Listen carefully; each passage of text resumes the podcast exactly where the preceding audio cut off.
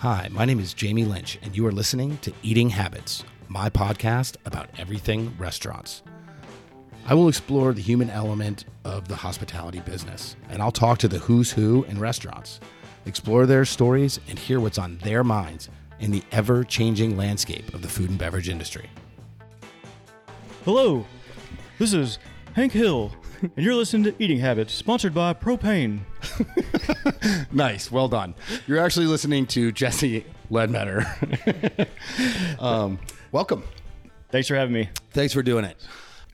I want to talk to you a little bit about Fresh List. Obviously, that's probably the the thing that most relates to what we're what I'm trying to do with eating habits. The idea here is I want to have a platform to connect people with where their food comes from, the people doing it, the personalities behind it, the inspiration behind it, and all that kind of stuff. And I think you guys are doing something really cool. So let's talk Yeah. about that. Thanks, man. I appreciate it. I've been a, a fan of the podcast, as I was mentioning to you. I haven't had as much time to get out and meet with people, and, and that you know over the past couple years, something some stuff happened. I can't remember what it was, uh, but yeah, I mean, I've always I've come to realize that the reasons that chefs buy from us and that people appreciate what we do is not because of what we have. We do have incredible products, but it's more the why, you know, why we're why we're doing that and because I know the stories of these farmers, even ones like Sammy that we were talking about, Sammy from mm-hmm. Newtown who don't work with us. Mm-hmm. That's okay. I will I'll promote people like him all day long because we're we're all trying to build this thing together and fix a system that was that was Yep. broken, still is broken. So You know, Sammy mentioned the same kind of sentiment at the end of an interview I just did with him. He was talking about how Fresh List is a part of the solution. We uh, we were generally talking about. We can talk about this a little bit if you want, but we were just talking about kind of this disconnect of society to their food source, and and that being kind of one of the missions that he's on as a farmer was connecting community with food and healthy, nutritious food was the big thing. But Fresh List is kind of a different sort of beast. How would you describe what Fresh List is to people that maybe don't understand how restaurants get their food? Yeah, I mean the uh, the the industry term. You know, we're a food hub.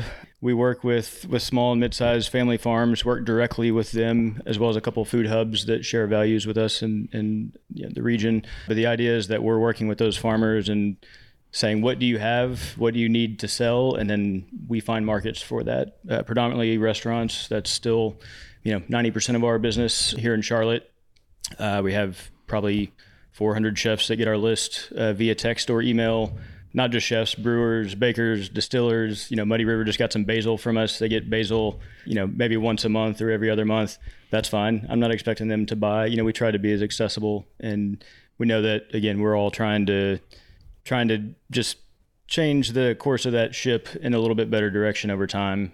We started off in 2014 just naive people, you know, my, me and my business partners, we all went to high school together, thinking we were going to build technology to connect farmers and chefs because we didn't want to be a middleman. We thought that middleman piece was, it, it got in the way of that relationship. And that's true for a lot of people. But we started to, to get to know farmers and, you know, we'd see, you know, like Mindy Robinson, you know, delivering to 45, 50 restaurants, you know, or having to pay someone to do that. And, you know, the farmers need to be, they want to be in the fields. You know, this Brent Barbie. Uh, one time I was talking to him about it, and he was like, "I want to be a shadow in the field. Like that's that's where my place is. I need to be there." And so every moment they're either you know out doing a sales call or trying to collect payment or delivering is time they're not doing that. The weeds keep growing. Yeah, Well, they- they're not in the field. We were just talking about that. yeah, yeah, they don't stop growing. Um, but now I remember Sammy. Whenever I was, you know, I'd, early days, I, I wasn't completely naive and thinking that I had all the answers. I was really trying to like get to know the people in the in the community that were, you know, that were already doing this work. And I remember going and talking to Sammy and meeting with him at the Matthews Market, and then going out to the farm and. I was reading some Wendell Berry at the time, which uh, T. McLeod, who used to run the Bradford store up in uh, Davidson, he was the one who kind of turned me on to Wendell Berry. And I was talking to Sammy about it, and Sammy goes, you ever read that uh, essay about Wendell Berry where he says uh, it's called like the reasons I'll never own a computer? and I was like, no, I haven't. But you know, it's again, I've learned that you don't want people just to pat you on the back and say, "Oh, is a great idea." Like you kind of need you need people to be real with you, and the quicker you can get to that, I think the the better off you'll be. So, yeah, I mean that's I think early on for us just to survive, we had to kind of you know create the infrastructure to generate revenue you know bring get enough volume get enough farmers working with us get enough chefs buying from us getting this critical mass that was so difficult to get you know you guys were a part of that and we haven't stopped delivering to you all uh, since then yep. it's funny the restaurant industry you know this like for a chef to be at a restaurant longer than six months is like you get a you right. know, service award yeah. um, and that kind of scared me from a you know customer standpoint like oh we're gonna lose this customer in six months but we don't we they take us to the new restaurant they go to, and then whoever fills their position usually ends up using us. Carries and, on the the, yeah. the relationship. Yeah, that's yeah. great. What changed the direction of your initial idea from going into this software kind of connectivity thing to the actual food hub where you guys are are handling the product? Yeah. So 2016, we had you know spent a couple years we also just moved very slowly in those early days, trying to just do a lot of research and working in spreadsheets and theoreticals. We built this platform where chefs could buy directly from farmers, you know, farmers listed stuff. And we launched that in 2016, in July of 2016. And we had a few people using it there were a couple of restaurants that bought some things and immediately the wheels kind of started falling off like yeah. chefs are not as technologically advanced as, as yeah and neither are farmers yeah like you're trying to link two, two groups of people that just yeah. resist technology for some reason yeah and it's, it's it's such a painful point where you know how US foods can make food feel so like we've got it whenever you need it. Now, I don't know that's probably not the case right now, but in the real world with farms, like you're going to have short, the farmer's going to think they have something and then, oh, you know, bugs ate all of my peaches or whatever mm-hmm. it may mm-hmm. be. And that we realized that pretty quickly. And it was like all the stuff we had worked for, we realized like this isn't, this isn't going to work. And then the very next day, I got a, a call that my mom had um, committed suicide. Oh man, I'm sorry. And yeah, completely you know, from being on on the top of the world, thinking, "Oh my gosh, we finally launched this, it's going to work," to pretty much the lowest point. Had to all that momentum. I had to basically go back home to St. Louis for a couple weeks and kind of, you know, tidy up affairs. Uh, maybe luckily, she I should say this. She didn't have a, you know, there's no estate, there's no uh, assets to be distributed, but family. You know, just kind of going around and being there for my my aunts and uncle and and cousins and that really took the steam out of everything. And then when I got back to Charlotte a couple weeks later, I'm sitting in, you know, I was working from home uh, before it was cool, just uh, sitting in my home office in dead silence and just with my thoughts. And I was like, I don't think I can do this anymore. Like, I have nothing to show for it. I've put all my own personal savings into this. Um, and I did the one thing that I knew would feel right. I went out to T. McLeod's spot. I needed some more chicken feed. And I got to his farm and and pick up some chicken feed. And he uh, he told me I don't know if you've ever met him, but he just has this like very just when he talks, people listen. Uh, he just has a very like powerful voice, and he always has wise words. But we talked. He knew what happened with my mom, and we're talking. And he, as I'm getting ready to leave, he goes, uh, "You know, I need to tell you something. And I don't want you to think it sounds weird, but I had a dream about you last night." and I was like, "Okay, that's the first time I've heard that." But uh, he said, "I had this dream that you were you were standing in this field and there are storms all around you." And he's like, "When you know when storms are in you know, happening, that they're like putting all this nitrogen into the into the atmosphere and the plants. Everything's just like taking that and pulling it and feeding their roots and making their roots stronger. And i saw where he was going with it. I don't know if he actually legitimately had that dream or if he just felt like he needed to tell me that in a way of you know yeah this is a very difficult storm, but you can take things from that and and become stronger. And so I left that farm and I went to Brent's and I just I just went back and started talking to farmers again. And I was like, I think we got it wrong. What do you need? You know, let's let's try to revisit this and ultimately started doing deliveries for Mark and Mindy uh, down at, at Tega Hills Farm. Talk about Mark a little bit later on. He, mm-hmm. he just passed, uh, mm-hmm. but you know I didn't know what I was doing. We bought a van and out of Texas, Brad drove it up in a tropical storm overnight, and I would just do I would deliver all of her stuff, and I would execute it. I would you know just buttoned up and but I started meeting chefs and not just meeting them in the sense of like hey can I get 5 minutes of your time to have coffee? kind of thing but like seeing them in the kitchen and and just understanding a little bit of that culture.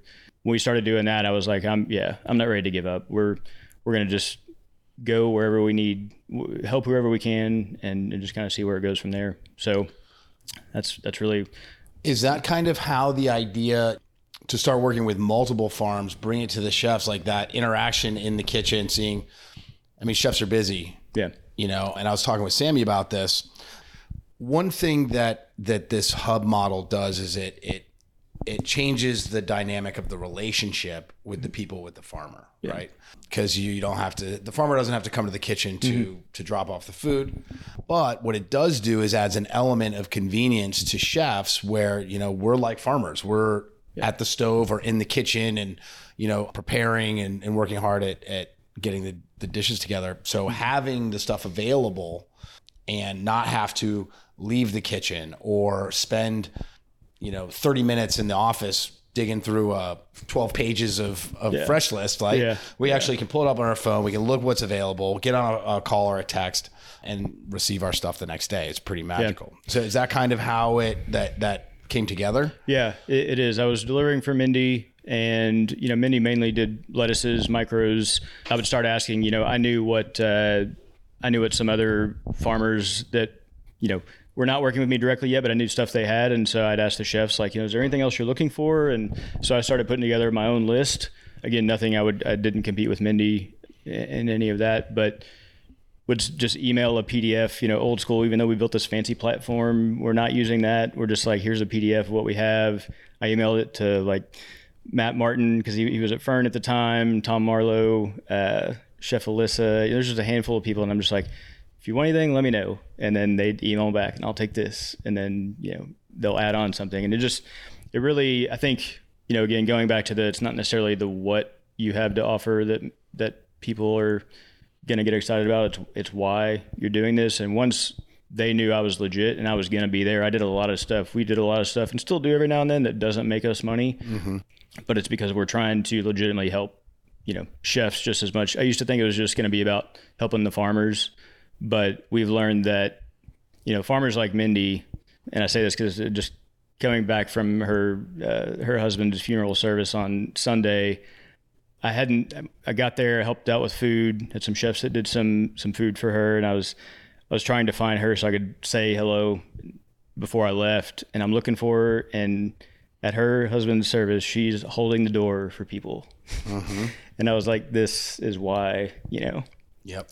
And I realized that it's, you know, chefs are the same way. Like, yeah. there's no other reason, right? It's not because, oh, it's easy job and get paid super, you know, ridiculous money and all these benefits. That's not, we need to get, you know, to those point, uh, or to that point in the industry, but it's really about people that are like, I'm going to I'm, I'm here to serve mm-hmm. and I'm gonna keep doing that. And yeah, the hosp- the hospitality industry is a lot denser than I think people think, right? They, they think of the hospitality and they think of hotels and restaurants. Mm-hmm. They don't always consider the farmers or the food hubs or, you know, all the different people in between that make this stuff go. Yeah. And most of the people doing it, at least the people that are in leadership doing it or the farmers, are doing it to take care of others. Yeah. You know, I mean, it's, yeah. it really is a selfless thing, you know, that they get this kind of satisfaction from, you know? Yeah. I got a hot take for you. You hit me. Uh, Greg Collier is not the best black chef in Charlotte. Greg Collier is the best chef in Charlotte. Yeah. I I think I've learned that it's it's not just about the food because the food can be good, but you could have used crap ingredients or not cared where those came from. Mm-hmm. It's also not just about the ingredients, um, because that's a given. Now you should be doing some sort of you know local sourcing and trying to figure that out. Uh, but it's all the other stuff that that he does that you guys are doing, like to try to take care of your people. Mm-hmm.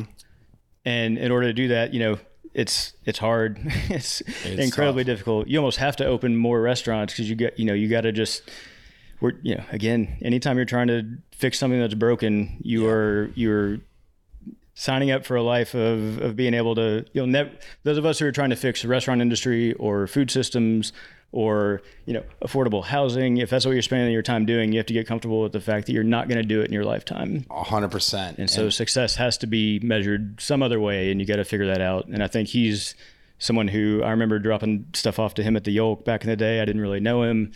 Just seeing him grow over the years and could not be happier for him. Yeah, he's he's doing great, man. And uh, congrats to them. They just had their their baby girl, Yeah. so that's, that's yeah. awesome. Yeah. yeah. I, I love Greg. He's a super positive dude with a ton of energy. I mean, he's definitely one of those forces that is going to make major moves over the course of his career. I Mm-hmm. mean, he's already been doing it, and he's still young enough that he's got a long way to go. Yeah. you know, he's got a lot of energy still to to contribute. So Yeah. that's, that's well, great. this is a question I have for you too, because I know he's the similar. Like, at what point, you know, because you, I feel like you're young, I'm young. Like, there's so much more I want to accomplish it's like go. But like for you, where do you feel like?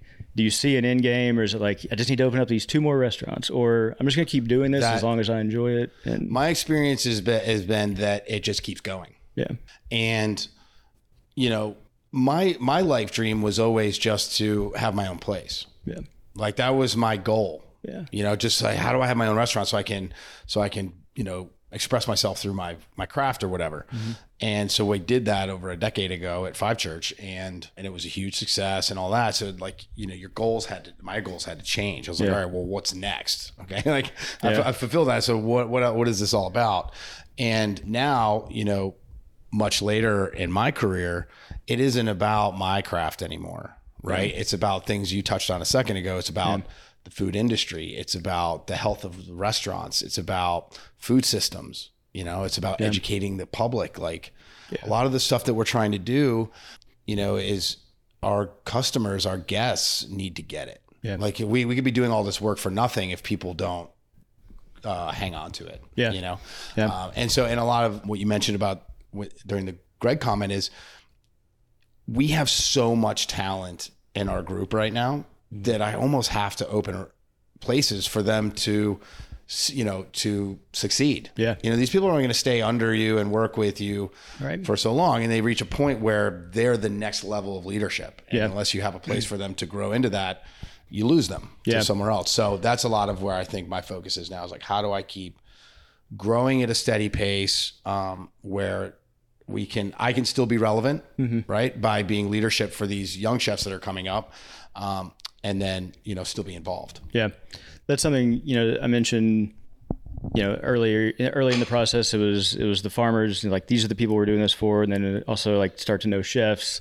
Uh, but then as our team grew, I mean, we've got a, still a relatively small team right now. But Aaron coming on and helped me with those deliveries in, in the early days, and then Gigi, second person coming on, and I didn't have I didn't know what I was doing. You know, as a as a manager, even though I managed in corporate, I was managing in a structure that was just handed down to me, and it was super simple. Right. There was there was just no playbook. There, I'm sure there are books that could have told me some of the things I needed to know, but I also didn't trust the people that were writing the books. And I've had that since I was a kid, where I was like, I don't believe you. I'm going to find out for myself. And but as I, you know, as we've grown the company, um, you know, Matt, Chef Matt, when he came on, it was great just having someone who had had that level of experience in the kitchen start to see how things work from the farm side. And but this team came together, and and the four of us just got it over the hump, so to speak. I hope that's you know you're always trying to figure out are we over the hump? Yeah, is, is, is this another hump that we're? yeah,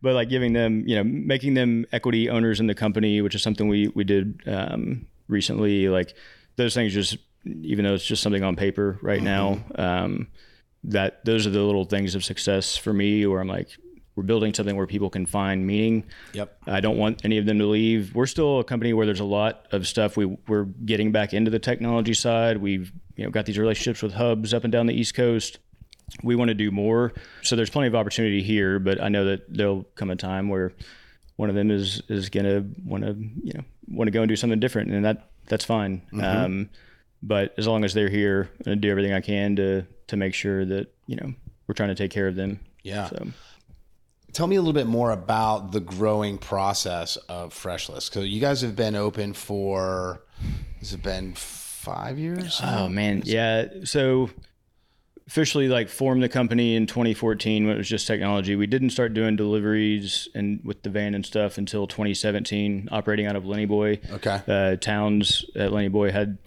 a little bit of walk-in cooler space, Yeah, like remem- two remember two. Mm-hmm. racks worth and one van, and then we did that for a couple, uh, probably year and a half, two years, and then we're at some temporary space over in Noda, um, like a warehouse that's like the new art theater Mm-hmm. now. Really, just like scraping, but just trying to, you know, trying to get this critical mass of of revenue. Like we wanted to be profitable. We didn't want to be you know, there's a lot of people in this in the food hub space um, that are nonprofits and basically living like for that for the next grant. And I think grants are an important part of of you know f- subsidizing this effort to try to fix something that's broken. But I was very worried about building this this you know business that farmers came to rely upon and then it fell apart because we couldn't manage our you know we couldn't manage things and so there were a couple of times in 2019 where you know you're waking up in the morning and the first thing you do is check the bank account did payroll clear i wasn't paying myself for a long time. Ask that why am i doing this? I need to go out to the farms and like you know gotta gotta get that reminder.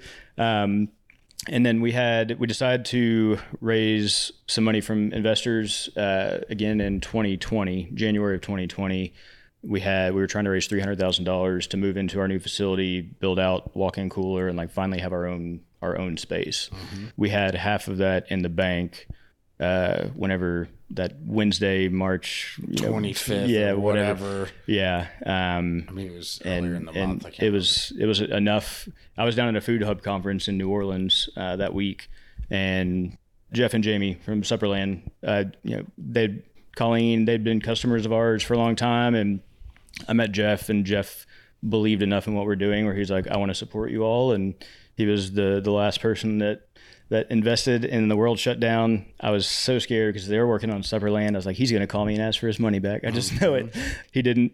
Uh, and we at that point like we probably should have finished like trying to raise the money but it, there are only you know five of us and i don't have time to go out and fundraise like i had to get to work i mean so we got our, we just put our heads down and powered through it we got some like grant type funding it's basically funding to build food boxes where we're getting money uh, i think it was blue cross blue shield was uh, donated money to carolina farm stewardship association and they had a program called Farm Shares where we would buy stuff from our farmers, put it in boxes, and deliver it to hospitality workers. And that program is still going on to a different degree now, but that probably saved us. Chef Scott Craig at Myers Park and uh, Charles uh, Gardner at Longview, the country clubs. Their you know members need to spend money at the club, but when the restaurants shut down, they're like, "Hey, can we just can they buy food from you?" And we're like, "Yes." so those things probably help save us Yeah. and then there's the restaurants like you know you guys i mean there are restaurants that sure they stopped buying for a little bit Sure. but they would start to to come back on and and that's where you know the the cool thing about the team we have is that they're they share that like people pleasing hospitality service aaron would be on the phone with you know paul verica or other chef people are just like trying to like what is what's working are people doing takeout are they doing like grocery stuff and really just trying to figure out how to get everybody through it because we needed you know the restaurants that were hit the hardest were the ones that we needed and our farmers needed to survive Yeah. I mean, Um, those are the ones that use a hub yeah like that, yeah. right? The like Yeah. the, the smaller the smaller restaurants that are that are reliant on the community and stuff Yeah. like that. Like it's a small. I don't think a lot of people understood either that during this whole shutdown, like the monster conglomerate restaurant groups that have 350 stores or a thousand stores across the country were not hit as hard Yeah. as the small restaurant groups or single, you know, chef operated Yeah. stores that have 60 seats and rely on a paycheck to, Yeah. you know, and those are those are the stores I think that or the restaurants that really were buying uh, or supporting you guys. Yeah. Right. Yeah, it, it scared the heck out of us. I mean, that's why we started, we really went, we leaned heavily into home delivery because at the time, you know, back when people would go to the grocery store and the shelves were wiped out. And Yep. so we're like, all right, we've kind of experimented with this a little bit before. So we're a small enough company and pretty adaptive. So we're like, all right, now we're, now we're doing home delivery. and, um, and we, we still do that to a degree. You know, now it's just about making sure that we're diversifying, you know, kind of mitigating some risk if one thing shuts down. but also like doing just whatever everything we do. We ask this pretty simple question: like, is it good for the farmer? And there are farms that we work with that are on a smaller scale that can't really do restaurant volume, but they can do you know ten bundles of this for home delivery. Right. Um, and so you know we're we're really trying to just again just be adaptive and and try to do whatever we have to do to solve the problem. But next, the next phase of us now that you know the goal is to get the Charlotte hub, you know, make sure it's set up and we're not having to worry about survival, which is. Are you still in survival mode? No, not right now. But like... you know, I, I, say that like you only really look three months out whenever answering that question. I feel like because you don't know what's going to happen right. around the corner. We, we, all learned, yeah, not to plan too yeah. far ahead. yeah, and so I think, yeah, it's now it's just like all right, let's. And again, we're we also can't just put the gas pedal down. Like we're food. we only have so many local farmers. Yep. Um, we want to have more farmers and be able to to accommodate more farmers, but to do that, you need demand to exceed what you already have. We get probably I don't know at least an email or a call a week. Someone saying, "Hey, I'm growing microgreens. I don't know if you've ever heard of them, but you know, can you help me?" And we're like, "No, we can't right now yeah. because you already have these farms that are doing those microgreens. Right. That that seems like low hanging fruit for people trying to get into farming. Right. And it's it's just you know, it, it's tough because we used to just tell them we'll let you know. Mm-hmm. But now we kind of feel the need to explain to them a little bit, like you know, right. Don't do if you haven't already bought all this equipment, like don't do it. Yeah. Don't get into microgreen farming. I can tell you what you can grow or should grow. Right. Um, so yeah, now it's the connecting of you know helping farmers have more information about what chefs want. We wanted mm-hmm. some cool stuff we want to do there on the technology side where, and that's the the long game with technology here was was realizing that we had to figure out how we could use technology to improve the relationship between chef and farmer, not replace it. Yep. And you know, being able to give you access to, you know, what farmers could grow in this area, kind of like you know those Baker Creek seed catalogs, like the yeah. cool stuff. I mean, you farmed, you, you oh, know, yeah. um, that's the fun part, picking that out. But giving chefs access to that, mm-hmm. and then taking that information and then sharing it with farmers, like you know, people actually don't want shishitos anymore; they want this other pepper, and right. trying to have them make better planting decisions because you know when you're throwing seeds in the ground, you're taking a guess about what you know. At least the farmers have been doing it for a long time. Have last year's data to go off of and right. here's what I can sell and here's sure. what I think will buy it but well I think that's one of the things that was that's that's so important about Sammy's relationship to the to the, his customers mm-hmm. the chefs that he sells to or the the market is that I mean he's very hands on. Yeah. You know, he knows the people that are that are buying his products, and they're you know by way of that knows what they want. Yeah. You know, and they tell him, hey, we don't we don't want romaine lettuce anymore. Right? and he's like, okay, cool. I'm going to do this cool new lettuce from wherever. Yeah. And and that's great. And I think that connectivity is important to make sure there's enough. Or, or like you said, right? Everybody will have my like there's only so many mustard micros that you can put on a salad yeah, or whatever, yeah. right? The cool thing too, I think it's it's not you know by helping farmers plant more of what you know the market wants, you start to get more biodiversity and and like all this for me, you know, walking through the little garden out back, like just talking about how just having that realization about the importance of this, the way that things are farmed and the health of the land and the soil that's a hard thing to do on a large scale level with these big farms, mm-hmm. um, much less the small family farms, you know, too that we work with. But if you can take some of the risk out of it for them and, and let them feel confident in planting some different stuff, then you drive this biodiversity. And so it's like the long way around to, mm-hmm. to, to get that ultimate goal. So. How important is that to the overall ethos of what you're doing? Um, it's important as a as a long term thing. I'm not gonna go like we just.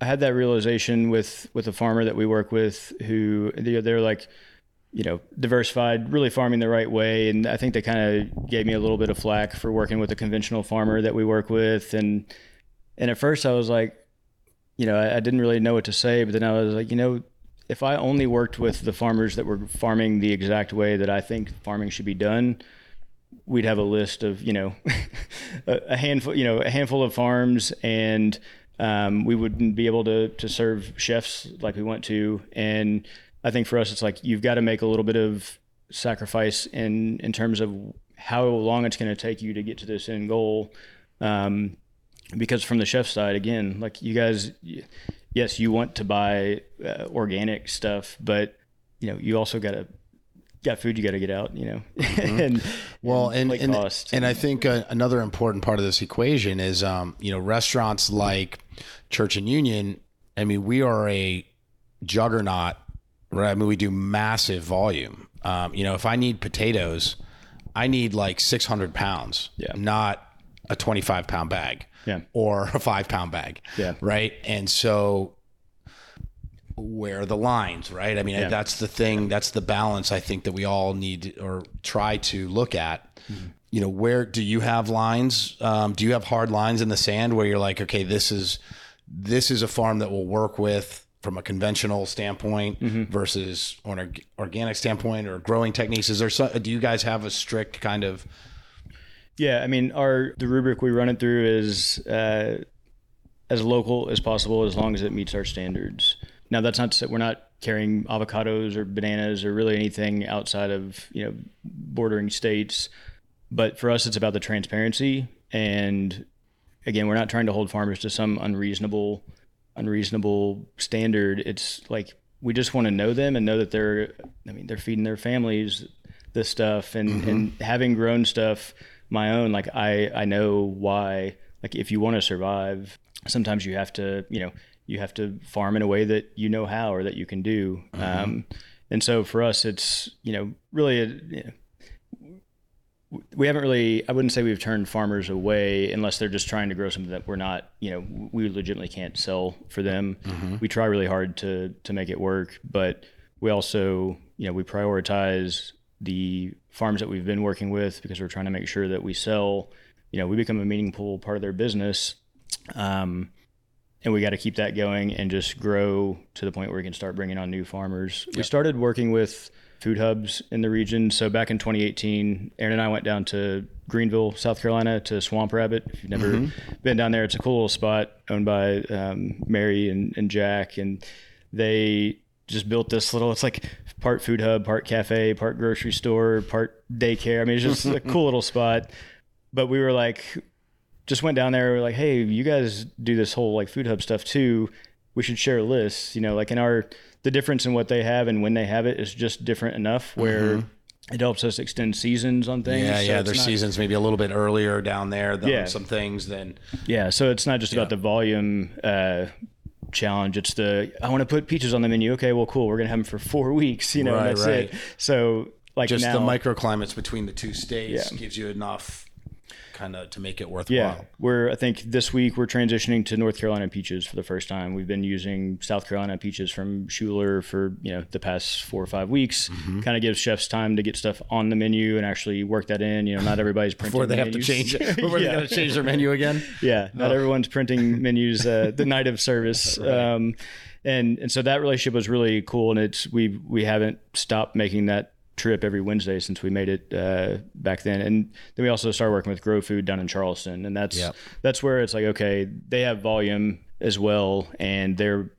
you know specifically a food hub and not not into a bunch of other stuff. So that's been great. You know, we share knowledge. You know, they they will. That's why I was down in Charleston a, a month or so ago, just Gotcha. going down there and, and spending time with them. And it's like, man, you feel like you're in, you know, like a therapy session with people that can understand this unique environment in which you operate. And Yeah. so that's been cool. But that helps us solve some of that in the wintertime when we have just kale and sweet potatoes. We can pull up kumquats from from there, and it really Right. gives the chefs access to a lot more stuff. So. Cool. Where um where do you see this going, or where do you hope to see it going? Like, what's um you know you mentioned the technology part of it and kind of not replacing the relationship between farmer, but Yeah. um you know just kind of making it easier. Where where do you want to see Freshlist five years from now? Yeah, I think you know the physical. So we talk about Freshlist as the hub as it exists now. Like I don't have aspirations of us, you know, having hubs in in a lot of different cities. We may serve some different markets. Like if the pandemic wouldn't have happened, we would we are going to be in the Triangle. Like we have some chefs there, and there's a need there because there are some people that are kind of doing what we're doing, but not in the same way. We'll grow organically in whatever way that is sustainable and makes sense for the hub model. For the technology, that is about helping these other hubs that we've met and that we've come to know, and even hubs we haven't met yet, helping them, you know, giving them the tools and the ability to sustain themselves and not have to rely on grant funding or you know just be this small little niche thing in a, in, a in a food system in a big city like we can i, re- I really think we can um, push the needle there and have a much bigger impact. Um, and part of that you know if the technology stuff doesn't work out I, I think you know i will still think about everything we've done and and be content with the impact we've made. But again i'm still i'm i'm young and still very hungry and motivated where i want to you know i'm not going to have generational wealth uh, more than likely but i want to have generational impact Yeah. because i think it's you know that to me means means more Yeah.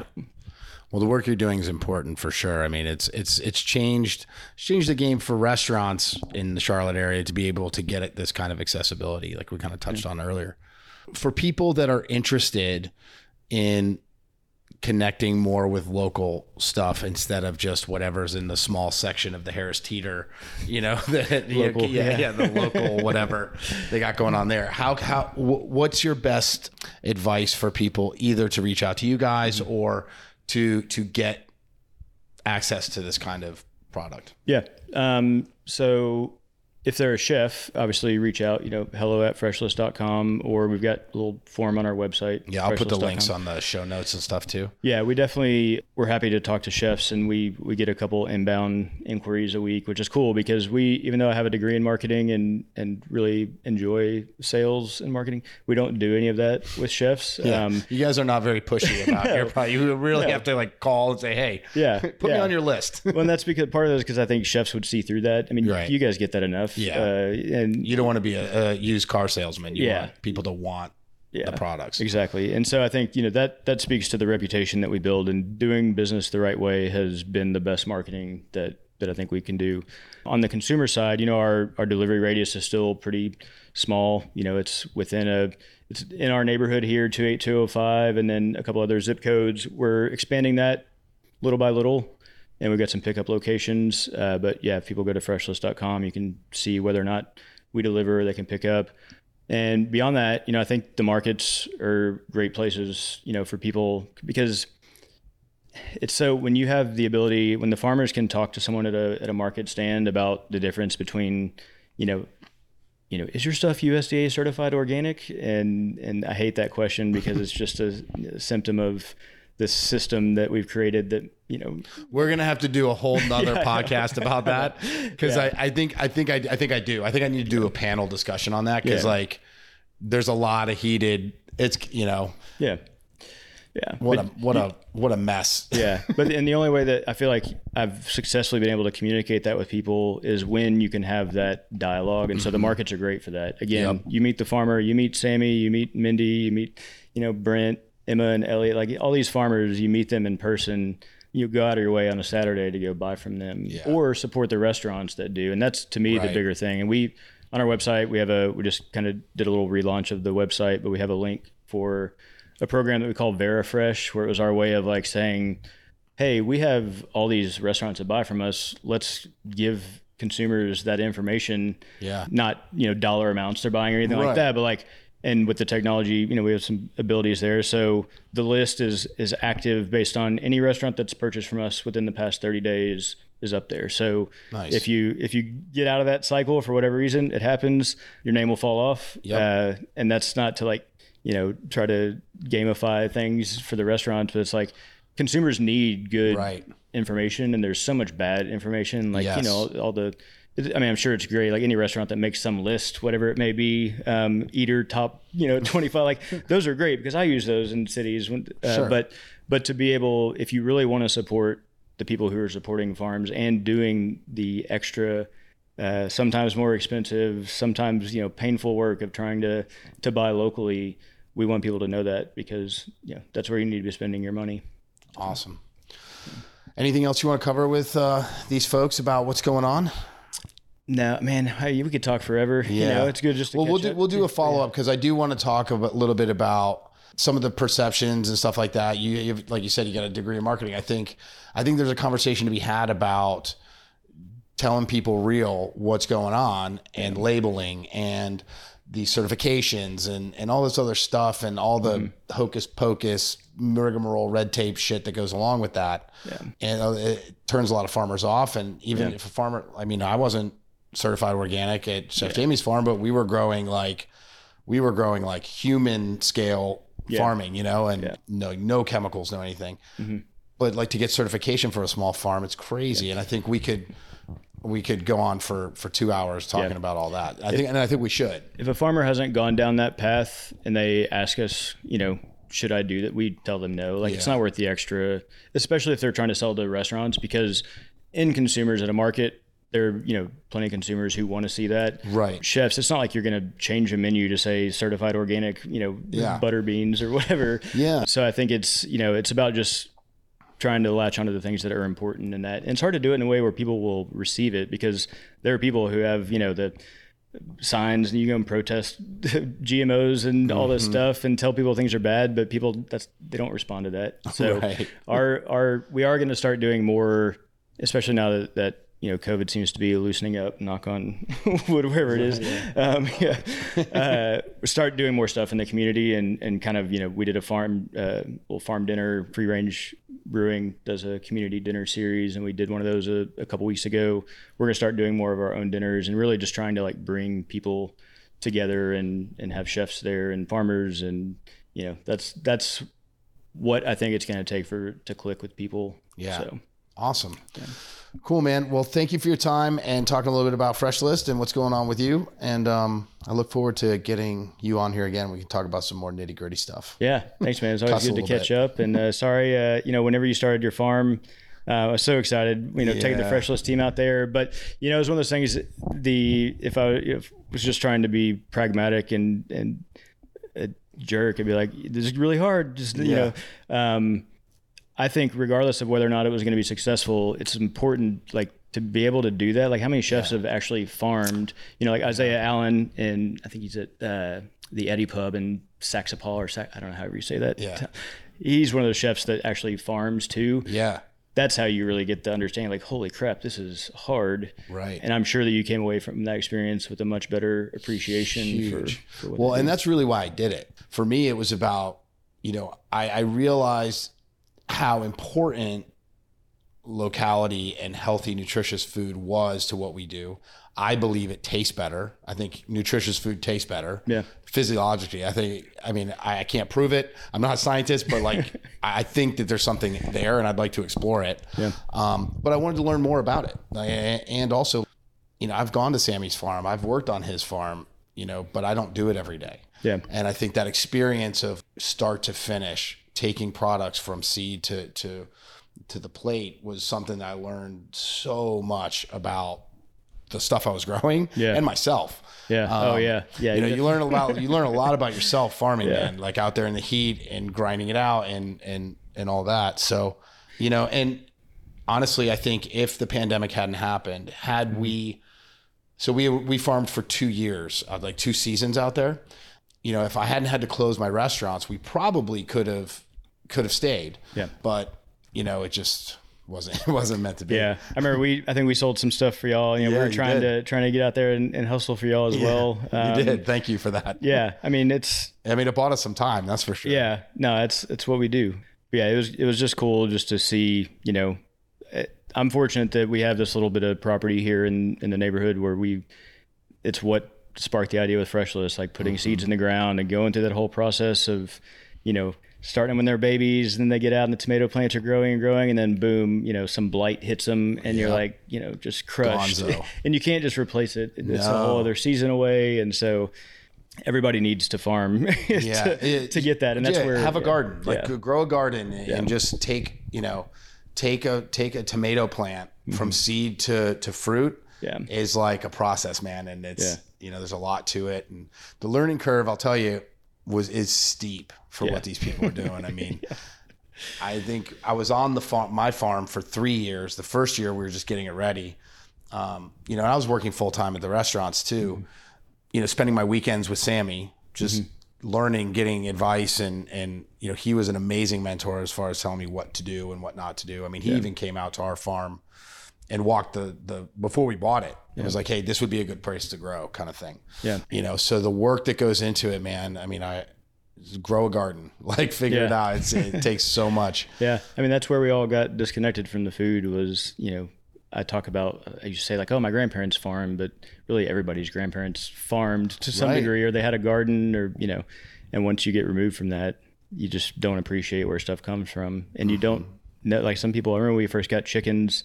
One of our friends was like, "But you don't have a rooster. Like, how do you get eggs?" it's like, oh man, Yeah, like yeah. Well, I mean, yeah, people don't know, yeah, right? yeah. So Yeah, it's um, wild.